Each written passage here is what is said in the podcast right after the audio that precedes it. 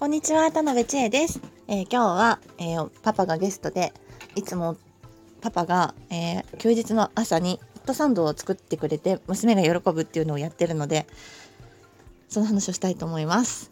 こんにちは。こんにちは。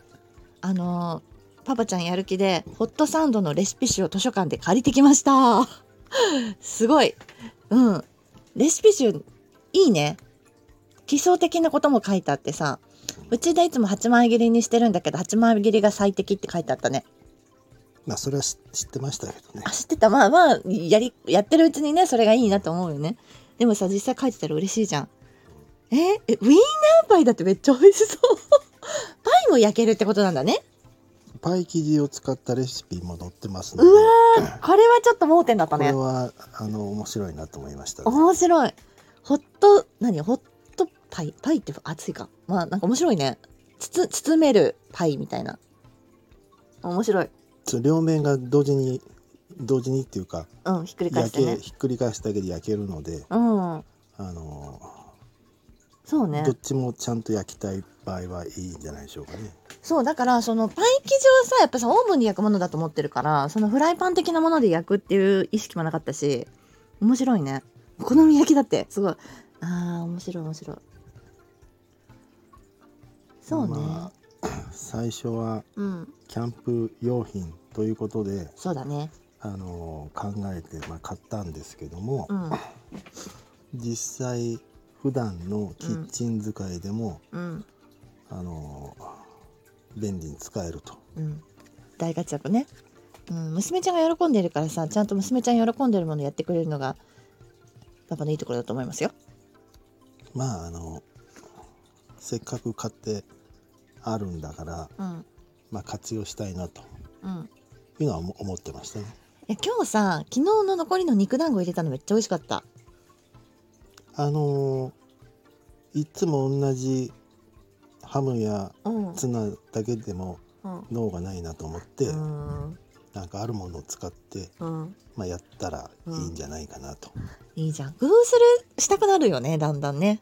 うんうん。それあなたのなんていうの性格でもあるし すごくいいと思うよねいろんなものにチャレンジするっていうのがちょっとずつさ広げていくっていうのが何事も大事だから世界を広げるみたいなのが知ってるとこがあじゃあこれやってみようあれやってみようみたいなさ子供に対しの食に対してもあこれ食べるんだったらもうちょっとこういうのも食べれるかなっていうこう同じ系統から広げていくってすごい大事だからいいと思うよ。うん。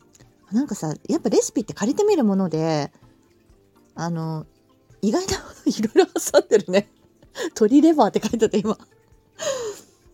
え大学芋と豚肉のサンドだってちょっと一般人からはう想像つかないね。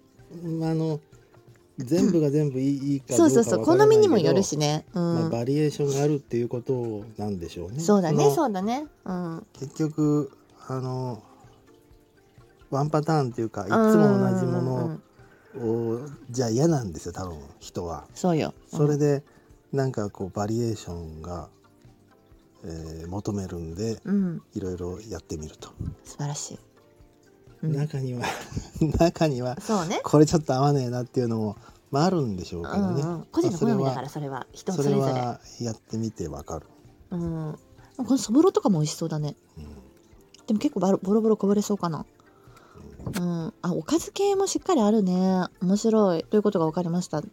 まあ、あの、私はパパがやる気を出してレシピ本を借りてきたということが嬉しいですよ。娘に対して愛情が伝わると思います。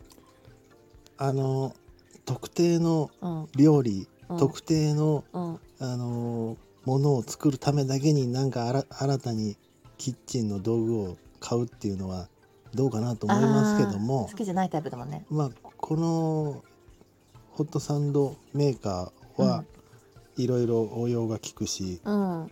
うん。あの便利だし、うんまあ買っても2,000円弱ぐらいうんうん。だからまあおすすめなんじゃないかと思いますね。なんかあのかさばらないからさキッチンに置いといてもキッチン用品って結構かさばるの多いんだよね。そうね、うんか薄いからなんかうんいいですね置いとけるから。うんはいということで皆さんも普段におすすめになっております。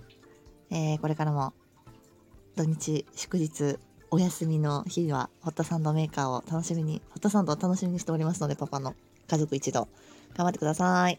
はいはい、最後まで聞いていただいてありがとうございました。またね